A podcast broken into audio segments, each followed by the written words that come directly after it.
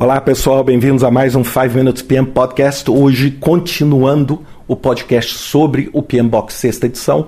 Na semana passada eu falei bastante sobre a estrutura, sobre o que mudou na estrutura, sobre uma visão geral dos 47 processos se tornando 49. Hoje eu quero falar um pouquinho mais especificamente sobre as áreas de conhecimento. Né? E eu gostaria de começar falando sobre a integração. Bem, a integração, o que, que mudou? Na integração a gente tinha antigamente os seis processos, se a gente lembrar, a integração nada mais é do que uma organização e uma forma de alinhar todas as outras nove áreas. E um novo processo foi colocado relacionado a lições aprendidas, que é a gestão do conhecimento do seu projeto. Então essa, esse novo processo foi adicionado ao processo de integração e é um dos novos processos do PMBOK. Se a gente vai para escopo, a gente basicamente não teve mudança. Por favor, quando eu digo não teve mudança, não significa que deixou de ser importante. Eu estou dizendo aqui, essa atualização não falou claramente sobre nenhuma mudança maior no escopo. Bem, na parte de tempo, aí nós temos algumas mudanças interessantes. A primeira coisa é que deixou de ser time management e passou a ser schedule management ou gerenciamento de cronograma e não gerenciamento do tempo. Por quê? Porque o que você gerencia no tempo é o cronograma do seu projeto, a forma com que o trabalho vai se realizar ao longo do tempo. E teve também uma outra mudança importante, que a estimativa dos recursos das atividades, que antigamente era considerado um aspecto relacionado a cronograma, foi agora para a nova área de recursos. Então a área de recursos ganhou um processo e a área de cronograma perdeu um processo, além de ter mudado de nome, de tempo para cronograma.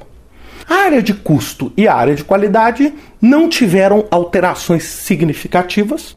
A área de recursos humanos mudou significativamente. Ela deixou de ser recursos humanos e passou a ser apenas recursos, onde você engloba agora nessa área materiais, equipamentos e recursos humanos do seu projeto. Então você está falando sobre todos os insumos. Eu pessoalmente adorei essa mudança porque fica muito claro. Anteriormente você tinha uma dificuldade de entender como é que você ia organizar os recursos do seu projeto que não fossem humanos. Então ali você tem todo esse endereçamento. E essa área, como eu falei há poucos segundos atrás, essa área ganhou esse processo de estimar os recursos das atividades. Ah, então agora ela tem um foco maior e você tem toda a estimativa de recursos sendo considerada hoje a área de recursos.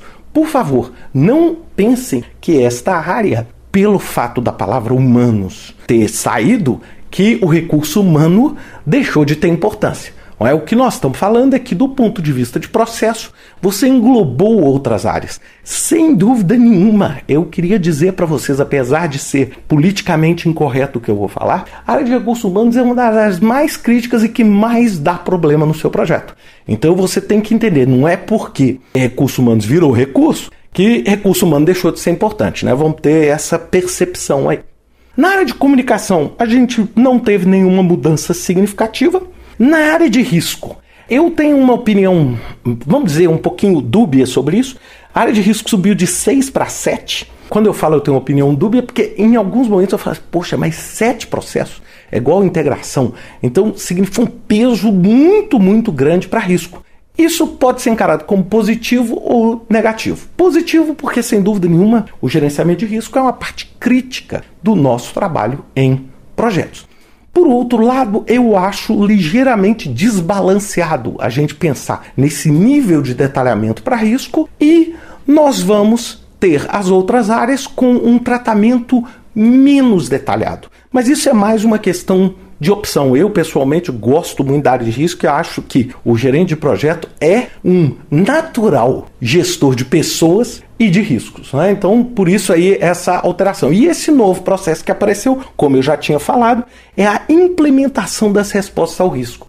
Isso visa endereçar o seguinte: na hora que você planejou no planejamento as respostas aos seus riscos, você tem que implementar. Se você planejou, por exemplo, comprar um seguro ou se você planejou fazer alguma atividade que visa mitigar uma eventual ameaça, você vai implementar essas atividades na execução e esse é o sétimo processo que apareceu. Bem, a parte de aquisições ficou agora com três processos. Aquele processo de fechamento das aquisições, encerramento das aquisições, deixou de existir e ficamos só com os três processos. Eu acho isso razoável porque no encerramento a gente só estava falando de aquisições e de integração, houve uma opção do PMBOK agora em retirar essa parte de aquisições e deixar simplesmente o processo centralizado de encerramento da fase ou do projeto, o que faz bastante senso, onde todas as outras áreas de conhecimento vão estar dentro daquele grande elemento de integração. É? E nós temos finalmente o Stakeholder Management, que foi uma área recentemente criada no PMBOK, que não teve nenhuma alteração significativa.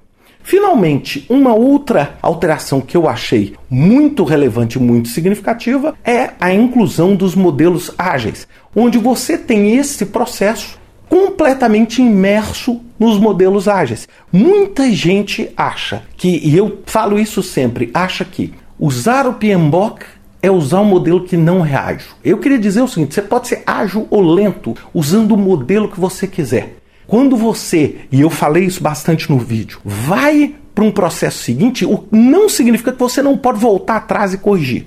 Lógico, você pode ser um burocrata, sem dúvida nenhuma. Você pode criar milhões de documentos que não vão servir para nada. Mas se você for um gerente de projeto capaz, inteligente e sagaz, você vai entender que você vai criar aquilo que é relevante e que faz diferença no seu projeto. Então, por isso que eu falo, a gente não pode ler o PMBOK com uma visão doutrinária, mas sim como uma visão de apoio ao nosso trabalho, extraindo aquilo que a gente precisa e aquilo que vai fazer diferença no nosso dia a dia. Espero que vocês gostem, desfrutem. Eu acho uma evolução e um processo grande e sempre quando saem essas edições é um motivo enorme para a gente, vamos dizer, recapitular, estudar um pouquinho mais, aprender um pouquinho mais e se atualizar. Então recomendo vocês darem uma olhada no vídeo, dar uma olhada no fluxo que eu fiz do PMBOK, estão todos disponíveis para vocês baixarem e, sem dúvida nenhuma, você que é membro, baixe o seu PMBOK. Você que não é membro, vale a pena virar membro para ter acesso não só ao PMBOK, como a outros materiais que o PMI oferece para os seus membros. Um grande abraço para vocês. Desculpe o podcast longo, mas é um podcast especial. Até semana que vem com mais um 5 Minutes PM Podcast.